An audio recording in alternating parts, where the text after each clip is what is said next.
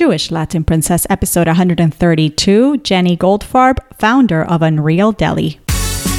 You're listening to Jewish Latin Princess Podcast by Yael. Every week, get your dose of inspiration from the world's most uniquely talented Jewish women. And from Yael herself, seeking profound and practical ways to live a joyful, richer Jewish life? Welcome to Jewish Latin Princess Podcast. And now, Jewish lifestyle expert and bilingual blogger at jewishlatinprincess.com, your host, Yael. Calling all the vegans out there, or women like myself, definitely not vegans, but somewhere in the recess of my mind, perhaps this is true for you too, I kind of wish I was. I've thought about it many times. I have a million excuses why not to be. But perhaps after today's interview, you, like me, will be tempted to try a super cool vegan meat alternative, Unreal Deli. You're listening to Jewish Latin Princess. I'm Yael Tresh, your host. Welcome to the show. So I did a thing. I didn't become vegan, but I did go on vacation, really. First, I had a bit of a staycation, and then I really went on vacation.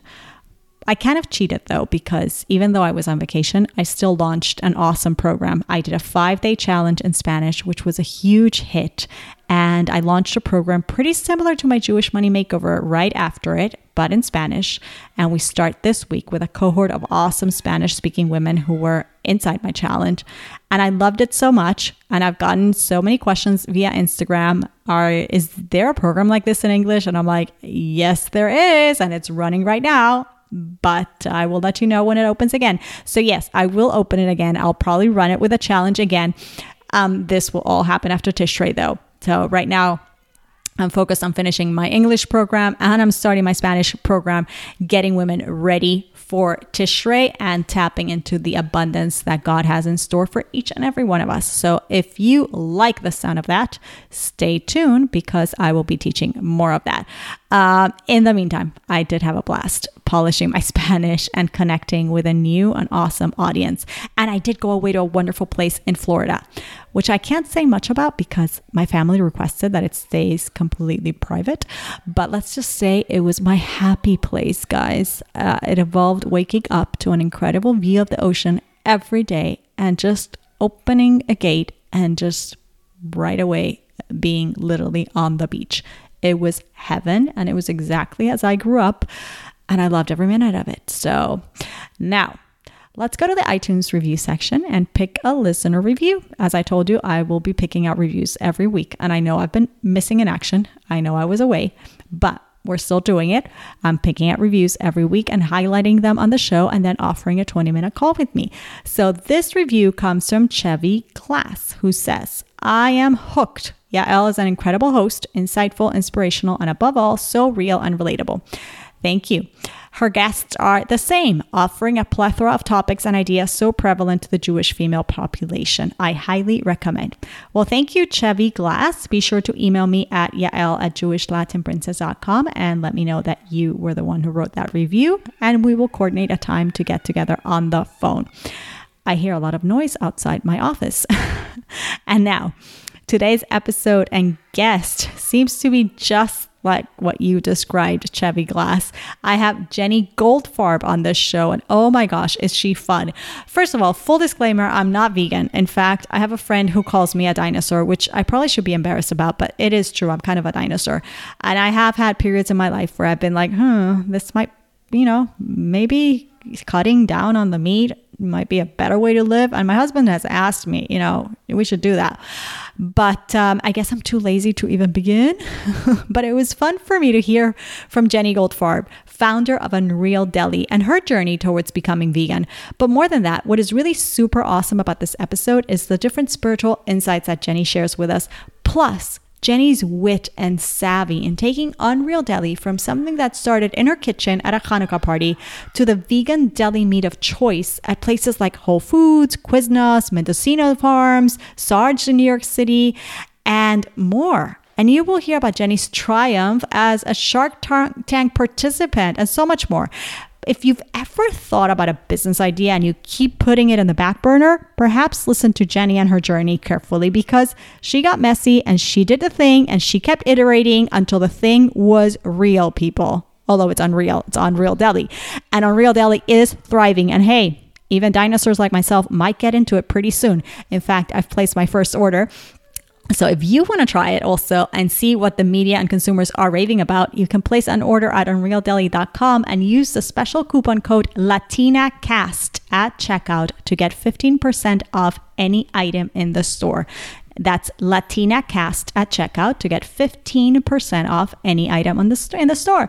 The offer expires September 3rd at unrealdeli.com. And now, here we go, ladies. Here's the quite hysterical Jenny Goldfarb.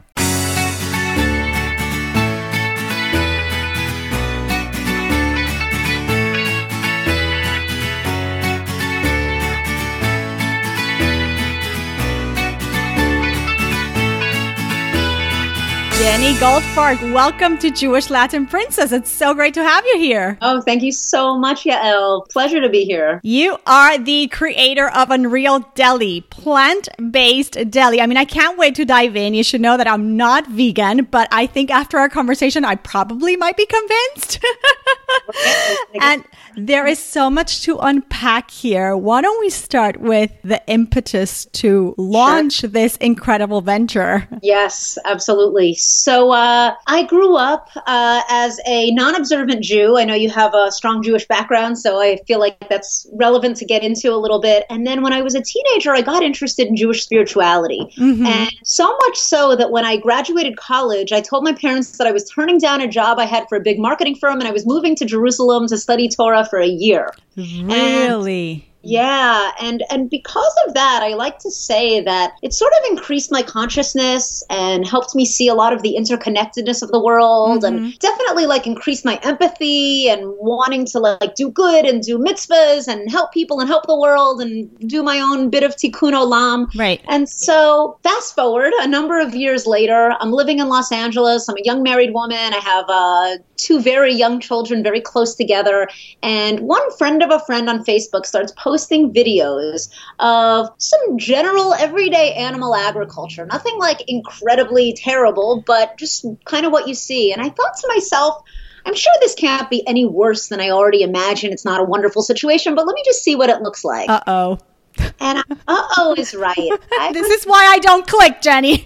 This is why. No, don't click. Do not click. It'll send you down a rabbit hole and get you on Shark Tank and deal with Mark Cuban. Okay. So here's what happens. I start seeing these videos and like my jaw drops and tears well up and all the works. And then I guess Facebook then says, oh, you like seeing content like that. Oh, no, stop. Listen, keep going. Thank you, Facebook. Look where it's led you. Let's go. Uh-huh. So, you know, your next career may come from mm-hmm. Facebook knowing what kind of video content you care about. So I started really absorbing all of this, and it sat real heavy on me. And finally, one day I said to my husband, I want to go vegetarian. I just don't feel right eating meat, mm-hmm. Chicken. And so he was not thrilled. He said to me, we that's all we kind of know how to eat. Vegetables are like a side dish. How are you going to replace that? And so I said, let me try and figure it out. And as I was trying to figure it out, I saw more videos. I saw videos of dairy farms, which are actually somehow more heartbreaking than the meat farms. And I saw egg farms and even fish farming. And it's not only heartbreaking, it's actually, just from a humanistic perspective, it's totally unacceptable.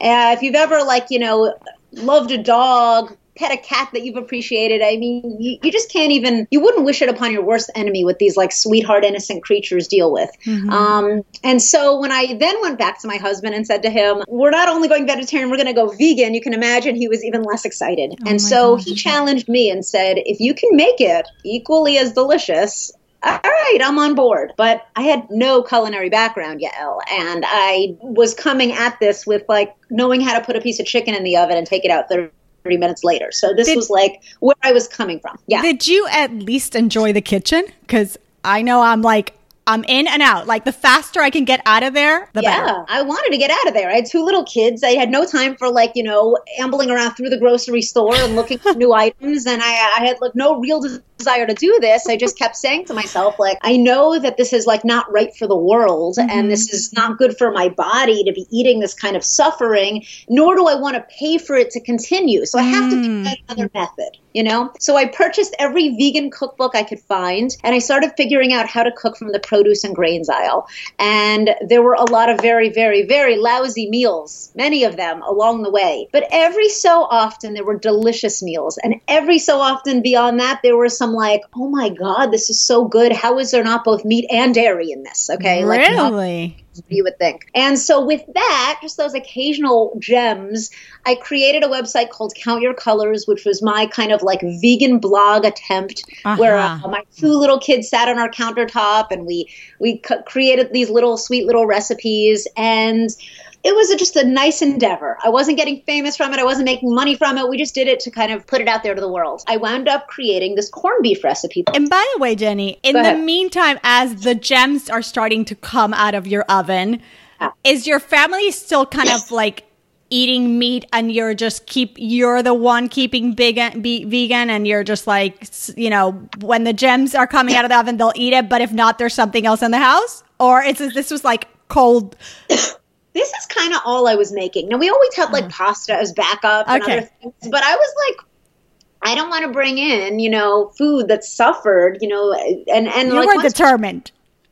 I was pretty determined. And like, once you start thinking about it, like my kids know like this food is like dead animals. It's mm-hmm. like dead animals. How are we okay with that? You know, you could say maybe 1,000 years ago, you didn't have the opportunity to grow something, but we've got that opportunity today. So I wasn't really letting stuff come into the house so much. Okay. You know, we had to eat a little dairy, maybe slipped in here and there. I wasn't like, you know, but for the most part, this is what I was making. This is what I was buying. My husband wasn't going to the grocery store. And this is what we had. Okay. So we start this blog. And so what happens then? So what happened then was I made a corned beef out of beets, chickpeas, tomatoes, this magical ingredient known as high protein wheat, which is the protein part of the wheat grain, which is kind of like a binder and some other vegan meats, okay? And a really complex spice blends that sort of harken from these like New York Jewish delicatessen roots that I had going back 100 years to my great-grandpa, because I ate a lot of actual real deli growing up, so I sort of knew what the flavor profile was supposed to be like. And I created this delicious deli meat, this corned beef, kind of like a pastrami, a little bit like a corned beef.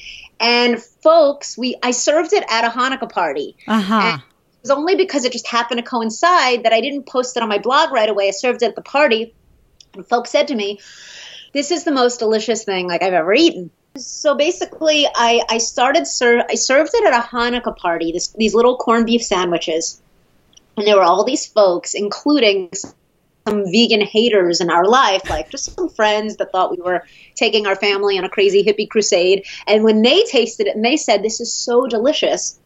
That really meant something to me. And I said to myself, maybe I shouldn't just post this recipe. Maybe I should see, maybe there's a way to try and make this thing in some kind of a commercial kitchen and try and sell it. I had no idea. But I started putting feelers out there to some friends because I was a little bit in like the vegan universe in LA, saying, do you know anyone that has any vegan food products? And sure enough, someone told me about someone else who had a little company making little vegan dips. And I reached out and said, can I bring you a sandwich and meet with you? It's really nice in the food world because you have like food that you can naturally like kind of give as like a little gift for trying to open up a relationship. Right. And it's really nice in the food world because you're able to like bring the food as like a little offering to try and get yourself in the door. And so I bring my sandwiches, sitting there and I'm saying, you know, I'm wondering if I could try and grow this thing. You know, they taste the sandwiches, they say it's delicious, and they say to me, you know, we have a commercial kitchen. It's like a tiny little space, but it's commercial, meaning you could actually sell. They were like, do you want to start renting it for $25 an hour? I was like, mic drop, I'm in commerce. I've got a business. So my mother-in-law thought of the name Mrs. Goldfarb's Corned Beef because it sounds like some Jewish bubby that's like 80 years old that weighs 100 pounds and makes the best corned beef. And then my husband actually thought of this term unreal. He was like, it's so not real. Good. So good, right? So good. So good. I think like the husbands usually have like these like amazing ideas. Sometimes they do, right? So anyhow, I we wind up kind of piecing that together, and UnrealDeli.com was born. I started making this in tiny batches, my own hands, washing the dishes, doing all the stuff.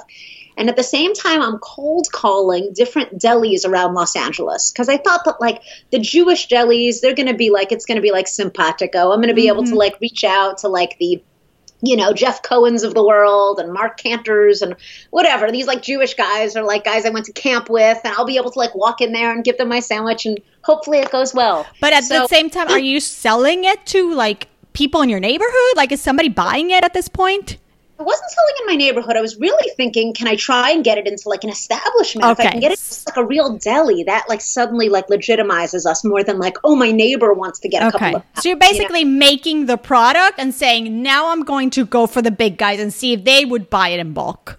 Right. And to say big guys, I mean, at the time it was big guys. Now it's like a little Jewish deli is like nothing. But at the time, yeah, that was like the biggest deal. So I cold call these delis, and I'd had some sales jobs before, and so I couldn't realize, like, I couldn't believe how easy it was to be able to call up these delis, get the owner on the phone, get them to say, yes, I'll meet with you. So just that alone was, like, blowing my mind, because that's like, can we just stop right there for listeners? Because there's just two things that I want to highlight. Number one, yes, like you just said it.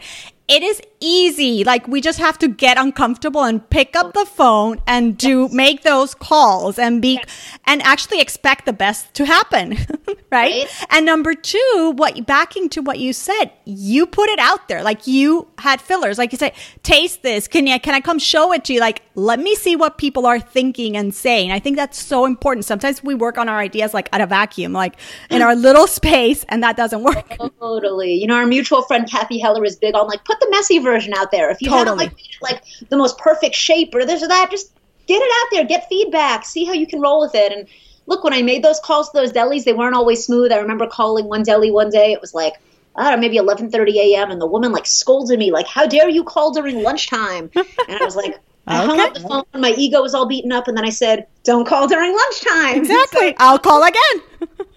Exactly. So, and then I also learned that, like, I had this long rap of, like, you know, vegan's the future, and I want you to try this product. And then I learned that finally folks were like, yeah, we try samples, meaning, like, that's just, like, a thing that's done. So, like, if you ever, we'll try it. Like, meaning I don't have to give this massive pitch. I just have to say, can I come by with a sample? And it's typically like, all right, we'll do it. So anyway, I wound up getting my foot in the door in, like, a half a dozen delis around Los Angeles, including some of the biggest ones since, like, 1948 that's open till 3 a.m. and has the most perfect black and white cookies, now has a Mrs. Goldfarb's Unreal Sandwich on the menu. And not just on the menu, like, front and center on their permanent menu, it turned out, with some of these guys. So it was my dream to start there and then to move up to the next tier. What's the next tier? In this case, it was chains, where there are a number of locations, because then you make one sale and suddenly it's then populated into, like, a number of spots.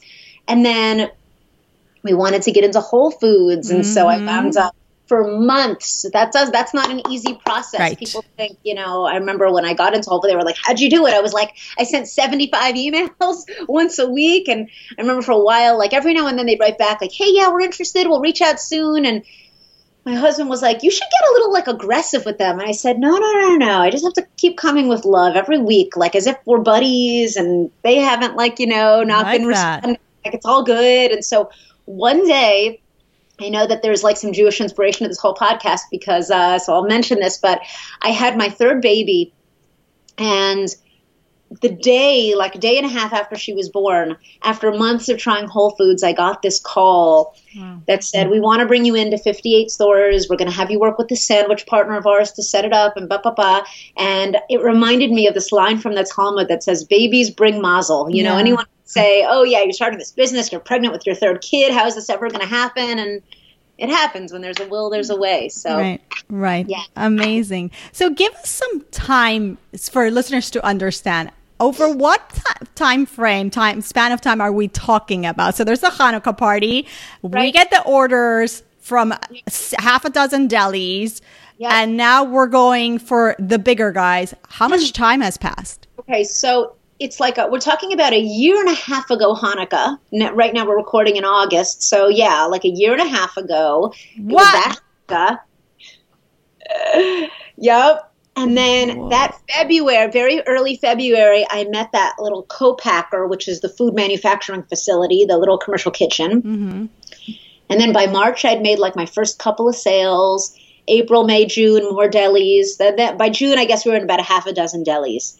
Then at the end of June, June 20th, I had that baby. Mm-hmm. It's now just over one. And I got that phone call about Whole Foods. It took still several months to get it fully in Whole Foods, but I got the call that we were going to start the process. In August, I got a call from Shark Tank because I filled in like a 30-second web query application. So cool. So cool, right? Yeah. Who's helping you? Are you just a one-woman show at that point? This point, yeah, not today, but no, at that point it was. Uh-huh.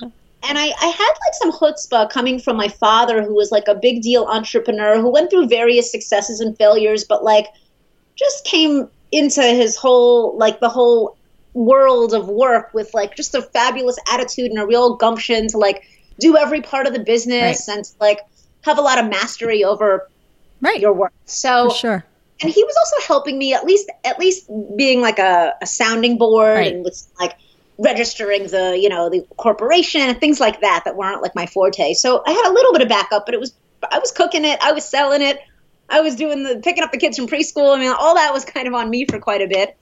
And then at some point, I get this call, you know, from Shark Tank, but I was also starting to work with a new commercial kitchen facility where it was going to be made for me. So I was going to pay them per unit to make it for me, so that I could really concentrate on like sitting at the desk, talking to people, mm-hmm, making the business. At this point, the recipe's kind of perfected. Like you've nailed it. Yeah. Okay. Exactly.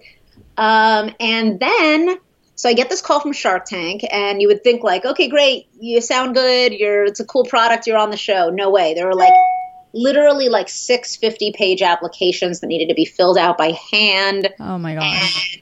Like with crazy questions asking like, you know, the most insane background things you could ever imagine. And then finally, it was September of last year. I had my air date and I got on the show, and it was like, it was kind of like when you know, there were like these like huge doors with huge locks of like, you know, the most important people and things. But when like Hashem wants it to happen, it's like, you can just push it open like it's nothing. That's honestly what it was like. I gave my pitch. It was this kind of quirky thing where I started off in this New York accent, and then I got to like a regular accent, I guess, or whatever it is however I normally speak. And it was kind of funny and punchy. And then we went into the question segment, and I honestly felt like it was easy. Really? I knew my answers. I was ready for it. I had like quick one-liners I was able to execute on. And I was seeking out $100,000 for 10% of the business, knowing in my mind, if you know how the show works, usually you wind up giving up more. I was going to give up to 30% for that $100,000. And I wound up getting one offer from Mr. Wonderful for the $100,000 for 20%. So I already thought in my mind, I just won this entire show. I was thinking. And then the next offer was Mark Cuban. And he goes, I'm going to make this real easy. I love it. And I don't know if you know this, but he's Jewish. Yep.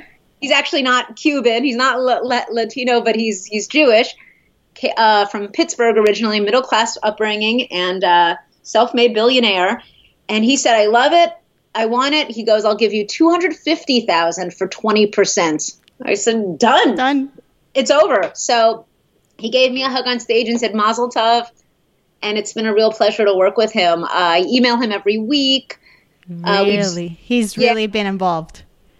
He's not like deeply involved, but I tell him like the general events each week, and he always sends me some little snippet. And then he has a team under him, business development. You know, there's an accounting person that I get access to. There's, you know, the attorneys should I ever need them, sales folks. So it's great. There's like a real infrastructure there. So that's great. Yeah.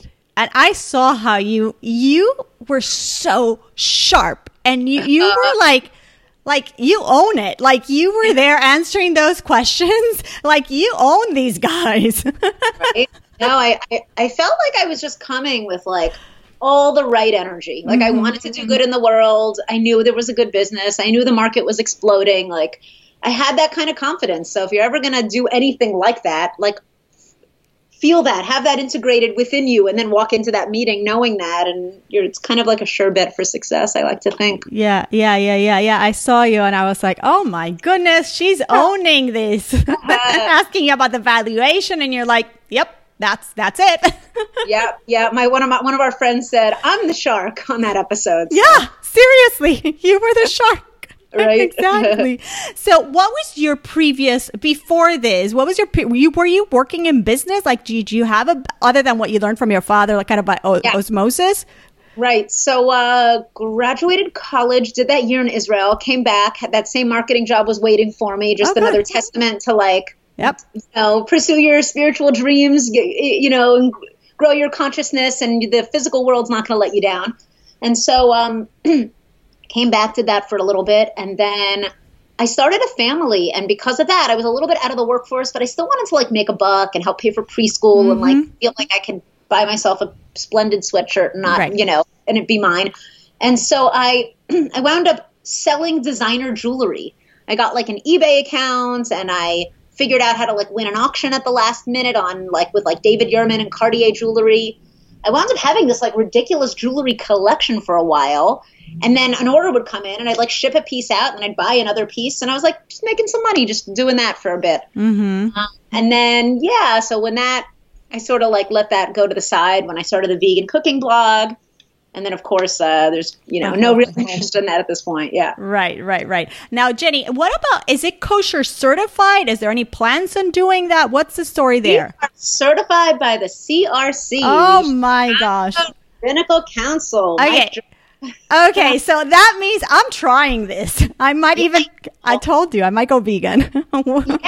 Listen, when you taste this, not only that, but you're going to love that you could put a slice of real cheese, although I still suggest vegan cheese, on this. And you're going to feel like you're eating the most sinful sandwich in the world, and you're eating all these incredible vegetables. Now, so far, the story is unbelievable, but I want to highlight that in any of these processes, there are challenges, and I'm sure you had times where you were like banging your head on top of your desk, like going like, where is this going? What am I doing? Totally. So the biggest thing was when COVID hit. And what I haven't actually yet discussed publicly is that my father wound up getting COVID to like the 10th degree, Yael. He was 28 days on a ventilator, and we were told many times he was not going to make it. So that, oh my gosh. That was like the most heart-wrenching thing. Obviously, it also affected the business and having, you know, my dad as my like everyday sounding board, but it like just broke me apart in so many ways.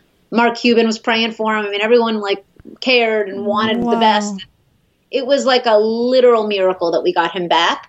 But aside from his situation, the business also suffered back in March and April and May, and still has some effects because restaurants were so terribly hit by COVID, and many closed, many places that were signed to completely closed. Many said like, we're just closing for a few months or whatever it is. And so there were these regular reorders that we were expecting, and we weren't getting those.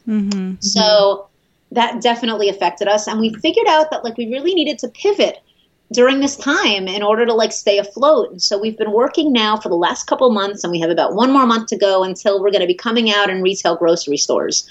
So all along we've been selling on our website and to restaurants, as I've been mentioning, but never on a grocery shelf except for a couple little one-off vegan veggie grocery stores. So coming out in September, we're going to have our first retail packs of both corned beef and turkey. That's like our newest creation. It was another thing we did in during COVID. We like got deep into the R&D kitchen to develop this next SKU. And so anyhow, that's sort of like our response to COVID in terms of like being able to like meet the consumer in the grocery store, on Instacart, or however you're getting your food these days, now that the restaurants are seeing such a big slow down. Amazing. Wow. Jenny, when you hit those like moments, like what helps you like from a spiritual perspective? Because like when you talked about what just happened, it was like such a, it's very challenging. Right. What do you feel like helps you there spiritually to keep it together? You know, I'm into taking walks. Good. Here in California, we have marijuana legalized, which I've taken when things get dicey for sure, which definitely helps to like help me compartmentalize. Because sometimes like you know, one deal or one thing, forget my dad's sickness, but like, you know, one thing comes through and it's not the way, and it can like take over your whole brain space. But I find that if I'm able to like take a puff, for some people that's do a meditation, for some people that's have a glass of wine, but that's sort of my thing, that like, if I have the opportunity to do that, I'm able to like see my whole life, my whole picture is much bigger. And like, whatever this thing is that took over is now one little piece of like a whole big picture. So honestly, that's my personal way to respond to that. You're so funny. Now, I want to go to your husband and all this. Is he now part of the business, or he's your... So for a little while, he was helping me with like deliveries and stuff when I needed him. He's actually an Emmy-winning television editor. Oh. And he's been fortunate to be able to work during most of this kind of COVID time now. And so he's just a very big like ambassador, but he's not actually like, you know, intricately involved in the day-to-day. And your parents are in New York? No. My parents are actually in South Florida, although, yeah, we come from New York originally. Oh, very cool. So, yeah, I did hear something about it, and you sort of alluded to it, about your background from your grandfather, right? That kind of like also served as inspiration for the deli. My great-grandpa immigrated from Romania as a teenager without his parents and without speaking English. So if any of us think podcasting, Shark Tanking, that we're doing anything special, we're not. They were doing special stuff. We're just here going through the motions, basically. Totally. Right? So he came as like a teenager to New York, not speaking the language, and he worked as a dishwasher in his first New York City deli. And like the classic American dream, like the classic Jewish dream, he became the owner of many New York City delis and cafeterias. So it was like this entrepreneurial spirit coupled with this like delicious corned beef pastrami was like in my lineage. And that's what I feel like I'm like drawing from every day. So good. So good. It's like you could see like the nachas that they're probably getting, like your great grandfather, your whole family. Actually, I'll tell you one more thing, because this is like spirituality and business and all this stuff. So I've read a few Hasidic stories, which makes me think that when I was on Shark Tank and I said, my great-grandpa was in the deli business, came from Romania. Mark Cuban goes, so is mine. So was one of my great-grandparents from Romania. Whoa. And it made me think, because I've read all these Hasidic stories, that it may have been that, you know, his family and my family, someone owed someone a favor there in Romania. Totally. And then in New York City, the Lower East Side deli scene, because he said, my family also came to New York and worked in the Lower East Side delis.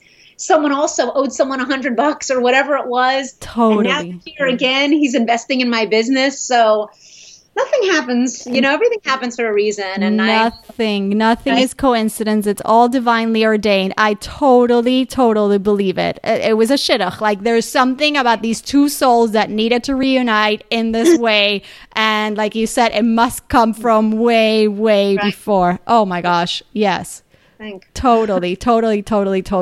Wow. Jenny, what about, so we talked about what you do. If you were to say what's Judaism for you in one word, because I know you're so connected in so many ways, what would you like a one word? This is what Judaism is in my mind. I'm maybe going to go with this whole interconnectedness term. Ah, I like that. Because I believe very much like it's like the Jewish role to like show everyone else in the world. I just read this past week in this beautiful book saying that like, is it that the Jewish people are chosen? No.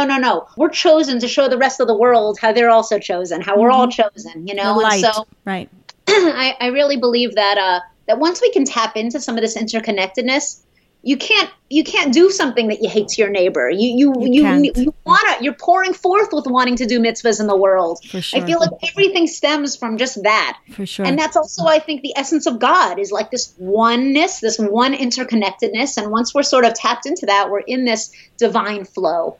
For sure. Jenny, Jewish female role models. We haven't talked about women in your family. It doesn't have to be in your family. Maybe it's, but yeah, I'm sure you have some. Tell us. Jewish female role models. I mean, I'll definitely like throw it down with like Miriam of old. Mm-hmm. You know, there's this amazing teacher that I love. Her name is Sarah Yehudit Schneider. She lives in the Old City of Jerusalem. She's a prolific author, speaker. If you're into Jewish spirituality and you're a woman, you should definitely Google Sarah with an H, Yehudit Schneider, S-C-H-N-E-I-D-E-R. Mm-hmm. She is off the hook deep with her Kabbalah that she brings down. And One of the teachings that resonate with me so much is about Miriam when everyone crosses the sea. There's this one pasuk that Miriam brings the women into a circle dance. Right.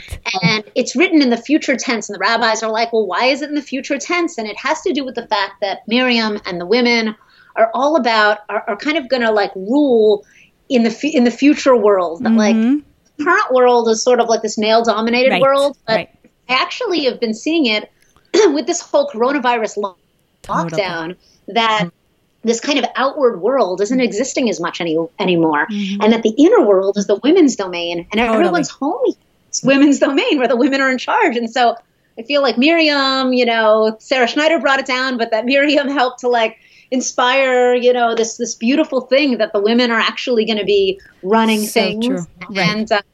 And that it's sort of formulated through these sort of circles, which we have in like the shapes of our bodies and in the womb and in all of this. But also that in this kind of ultimate world to come, that said that basically everyone's kind of sitting around this circle with Hashem at this metaphoric center, so that there's no like higher and lower like there is in the man's world where someone's higher up and someone's lower down. It's like there's this much greater equality. So I'll go with Miriam. Yeah, no, I love what you're saying, and it's so true. It's like the women were the ones who, it says that in the merit of the Jewish women, the Jewish people were redeemed from Egypt, and that the women will be responsible for the next redemption also. And like you said, we see that female consciousness surfacing back out to the world. So much is happening that women are leading, even in their approach, like even the masculine is now adopting this whole modality of collaboration and just the way women think and approach things. We see it. Totally. And, with veganism, it's also like a very special thing with regard to like the females, because they're really the most, exploited animals, the females. Because when you have dairy, like people don't think of it, but the cow has to get like forcibly pregnant. Then they take the baby away, which is heart-wrenching. And then they milk that. And same thing goes with eggs. The only way we have an egg is because a chicken has laid it. Basically, its menstrual cycle is that egg, and so it's like that's abusing the female chicken. So it's like this whole thing of like oppression of the women that veganism helps to sort of smash all that. I love it. Jenny, let's do what I coronate all my guests with, like what I call JLP fill in the blanks. Okay, so I'm gonna give you a few open-ended sentences. Are you gonna finish them with the first thing that comes to mind? Ready? Okay. All right. Okay. All right. I'm Jenny Goldfarb, and I feel most spiritual when? I'm Jenny Goldfarb, and I feel most spiritual when I smoke that joint I was talking about. Sorry, it's not the right answer. I love it. I love the honesty. Yeah. My favorite mitzvah, or one I connect with the most, is? Ooh, my favorite mitzvah is returning a lost object. Oh, wow. Cool one. I haven't had that one on the show. Pretty cool. My fondest, sweetest Jewish memory is? My fondest, sweetest Jewish memory is this past Purim being with my dad and my brother in a beautiful synagogue in Manhattan. Oh, very nice. Purim is fun. Did you have your kids with you? It's so fun. I didn't. I was there on a business trip, and that was the trip where my dad got sick. So it was like the last time we were together, but not the last time. There'll be more times, thank God. Right. Please, God.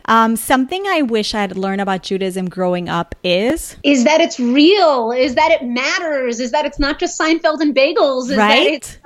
Is that there's like such a depth and such beauty here, and that it really is like the secret to success and joy and redemption and individual, redemption and global redemption, and that it's way more than it's cracked up to be. Oh my gosh, you nailed it. Yeah, that's it, Jenny. That is it. One second, let me ask you this. So that program that you went that 1 year, was your family okay with that, or was it like, oh my gosh, she's going to come back in a skirt and like what's going to be with her? Were they a little terrified? I did come back in a skirt, and they were a little nervous. I was going to like stay there forever and marry a guy with long payas and have 19 children. They were a little nervous. Yeah. Okay. But you have a beautiful Jewish family nonetheless, and you're very grounded in your values. So that's beautiful. Jenny, when I give tzedakah charity, I like to give to? I just gave to this beautiful new book that's coming out, this beautiful new Torah book. Wow. I like to give to my teachers, such as Sarah Yehudit Schneider, Schneider that I mentioned. I really like giving to Torah scholars, and I also hope to be involved in like animal sanctuary dealings with like my tzedakah at some point. But what's animal sanctuary dealings? What does that mean? Oh, well, there are these animal sanctuaries where they like rescue animals from farms. Oh, right, yeah, right, so that's right. That I do want to participate in, but currently I'm into. Yeah, I mean, I want to be able to give to a lot of different, groups. And right, and right now, yeah, Torah scholars is definitely high up on the list. Right. You mentioned Meiser specifically, which I'm very particular about. I always tell people on this show, and so it means that you know what it's all about. Did your parents were like your father as a businessman? Do you ever see him be very careful with taking 10% out of like his earnings? Like was always a thing, or is that something you back in the day? But he also got into spirituality himself, and so he's very serious about that now. And yeah, it's an important thing. People think it's charity or tzedakah. It's like it's really maaser, right, which is this tithing aspect, right, which is like, it's basically like the way to keep flow in your life. Totally. It was to be able to like give 10% of, your money, your time, your energy, there's so many ways that this plays out. And so many ways. And it also was never our money. That's the way, it was not our money. It's like God is giving it to us. And the deal is that 10% is for you to be my agent in the world. You're guaranteed the 90%, you're guaranteed success. Just go and do what you need to do, Right. It's beautiful. Right. All right. Finally, I'm Jenny Goldfarb, and today I feel most grateful for. I'm Jenny Goldfarb, and today I feel most grateful for having a beautiful day ahead and the ability to reach out. Sometimes I come back to my desk and I say, oh, nobody emailed me about wanting to bring my product into a big national chain. And then I say, forget that, Jenny. You have the whole universe to possibly email and connect with and make magic with. And so that's really what I'm most excited about today. Good for you. Good for you. Jenny Goldfarb, I'm on to this Unreal Deli. I'm trying this. Well, let me know when the show comes out and we'll make sure to get a little discount code fired up for your audience. We will do that. We would love that. Thanks. Much continued success. You're such an inspiration. You're amazing. And we are going to be following. Tell us where we can find you so that listeners know very clearly. Yeah, so on Instagram, we're just plain old Unreal Deli. And on Facebook, I think it may be Mrs. Goldfarb's Unreal Deli, but you put that into your search bar, you'll find us. And unrealdeli.com is the website where we have our store page, and we'll have a nice discount for the listeners of this show. And everything is CRC kosher certified. Beautiful. We look forward to all of the hamotzis and birkat hamazones. And we're keep elevating that deli, people. Exactly. Listen, you're such a light. Keep doing what you're doing. It's great. Thank you so much. Gorgeous, incisive, asking the right questions. You're a beautiful Jewish woman, and thank you for being out there. Thanks to Jenny Goldfarb for stopping by. You can find Jenny on Instagram at Unreal Deli. And if you'd like to try it, like myself, be sure to use the coupon code LatinaCast to get 15% off your order at unrealdeli.com. Remember, offer expires September 3rd. Thanks for tuning in, everyone. I'm glad to be back. Next week, I have for you a two-part episode with an unbelievable woman, New York City street artist and Holocaust education advocate, Hedy Pogromansky. Get your tissues ready, though. I'm warning you. If you enjoyed this episode, be sure to leave a review and rating and share the podcast with a Jewish woman you love. I will see you here next week. Thanks for listening to Jewish Latin Princess Podcast. If you enjoyed this episode, please subscribe on iTunes, leave a rating, and share the podcast with the Jewish women you love. To access today's show notes, ask Yael a question, or suggest a uniquely talented Jewish woman to be featured on the show, visit jewishlatinprincess.com.